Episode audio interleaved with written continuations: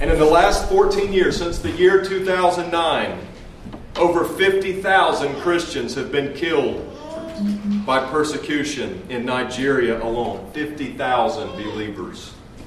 And 18,000 churches have been set on fire in the last 14 years in that nation.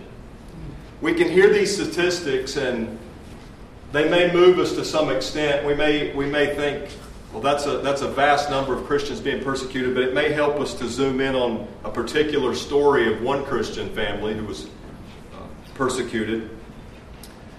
This is a family in Nigeria. In, in October of 2012, there was a young man who was 20 years old named Manga. He returned home one evening and uh, a Muslim extremist group, you've probably heard of them there in Nigeria, uh, Boko Haram, came to their door. They forced the father and his boys outside and told them to renounce Christ and convert to Islam. The Christian father and his sons would not convert. They killed his father brutally. They beheaded his father in front of the boys and then they started to behead the boys. They were not successful. Um, the boys bled very much, but somehow they survived. The mother and the smaller children locked themselves inside a closet in the house. Some of the neighbors were able to come and intervene and chase off the terrorists. In the meantime, they'd put a bomb on the front porch of the Christian's house to try to blow them up, and they were not able to. But at the end of it, these two boys somehow survived. And they're left just like this psalm speaks of the fatherless. There are who knows how many Christian families now where there are widowed wives and fatherless children because of this persecution. And this is only one of thousands upon thousands and thousands of stories that could be told if we knew them from the last few decades throughout the world of all the Christians who've been persecuted and murdered for their faith. One Christian every two hours is killed in Nigeria, statistically. So, this reminds us that just as the psalmist beheld the persecution of the righteous and prayed for them, we have much to pray for, and this ought to be constantly on our minds when we go to prayer, including today. And in considering this, I want to open this psalm in four basic thoughts. Our theme is pray for our persecuted Christian brethren. First of all, do this knowing that it is our Christian duty to pray for them. We find this not only in this psalm, but we find it in the New Testament. In 2 Thessalonians 3 1 to 2, Paul pleads uh, pleads with the Thessalonian believers finally, my brethren, pray for us that the word of the Lord may run swiftly and be glorified just as it is with you, and that we may be delivered from unreasonable and wicked men, for not all have faith.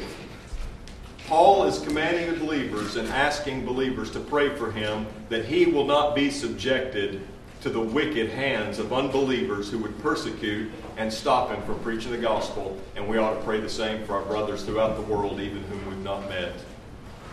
Hebrews 13:3 the apostle tells the Hebrew believers, "Remember the prisoners as if chained with them, those who are mistreated, since you yourselves are in one body also." Let us remember our brothers and sisters who are persecuted as if we were being persecuted with them, as if we were being tortured with them, in prison with them, having our goods taken away like the Hebrew believers did.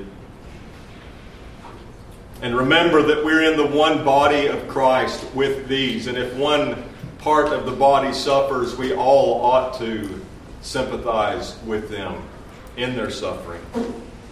It is our duty.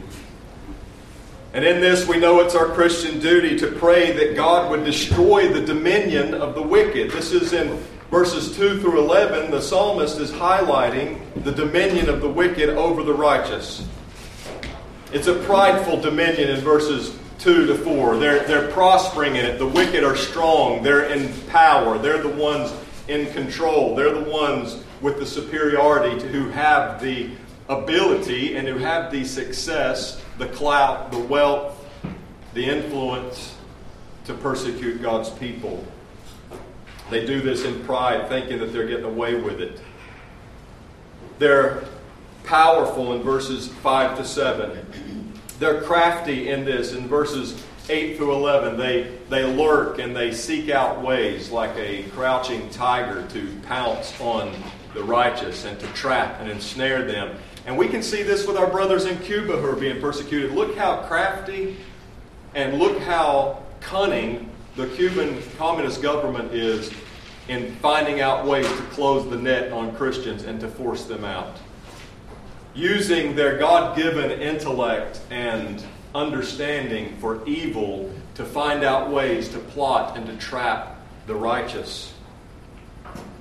We're to pray that God would break their crafty dominion.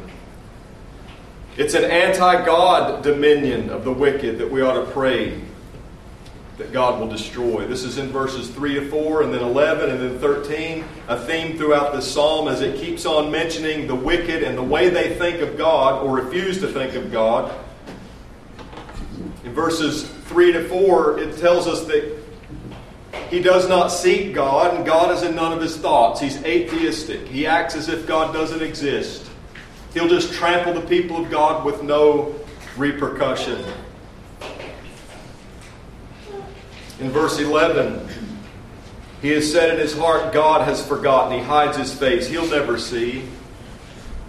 Yeah, where's the God of these Christians now? Why, why doesn't he save them? Why doesn't he deliver them? Many a persecutor has made such a, a taunt and a mockery through the years and through the centuries. In verse 13, why do the wicked renounce God? He has said in his heart, You will not require an account. The persecutors think they're not going to answer to God. They're not going to face God in judgment. I'm the judge. I'm God, is basically what they're saying.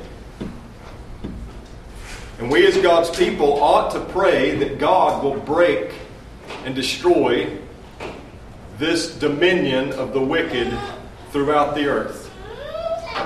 This is part of our our uh, responsibility to pray what Paul told us that we may lead quiet and peaceable lives. And it's also part of praying the second petition, Thy kingdom come. So we pray for the dominion of the wicked to be destroyed. We pray that God would advance the dominion of His kingdom. This is in verses 12 to 15 in our scripture reading, our unison reading today. We're to pray that God, who is Almighty, would advance the, the dominion of His kingdom. Arise, O Lord, verse 12. O God, lift up your hand. Do not forget the humble. Our Almighty God has but to lift up His hand. That's all it would take to wipe the wicked from the earth.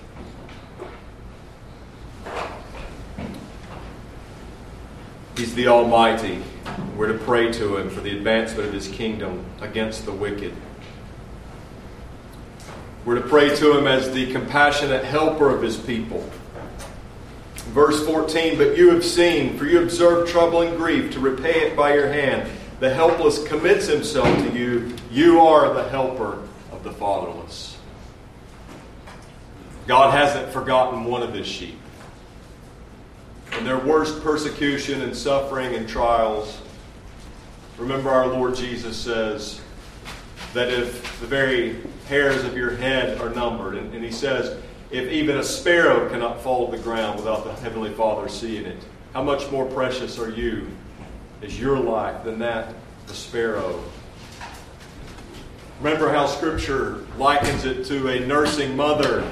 How can she forget her nursing infant so God cannot forget. So God pities, and like a father pities his children, so God pities them that fear him. God has not forgotten, and in the midst of all this persecution, God beholds all, God knows all, God records all, and will bring them into judgment, and He will deliver His people either in this life or in the life to come, where they'll be free from persecution forever.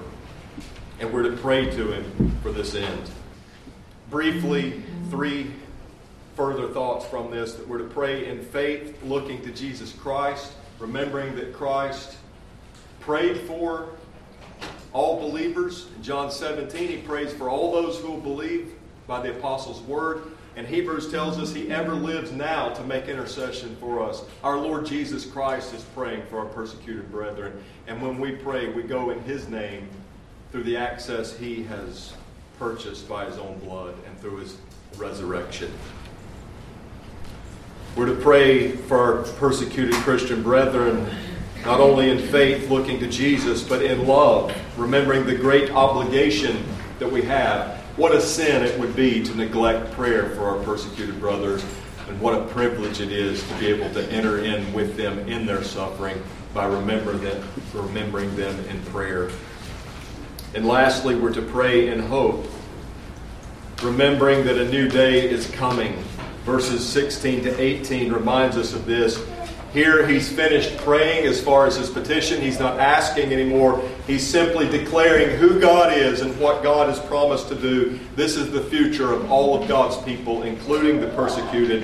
Verse 16 The Lord is king forever and ever. The nations have perished out of his land. Lord, you have heard the desire of the humble. You will prepare their heart. You will cause your ear to hear do justice, to do justice to the fatherless and the oppressed, that the man of the earth may oppress no more. There's coming a day, and let's remember this as we pray, there's coming a day when all these prayers will be answered forever, and when Christians will never suffer again, including suffering persecution. Amen.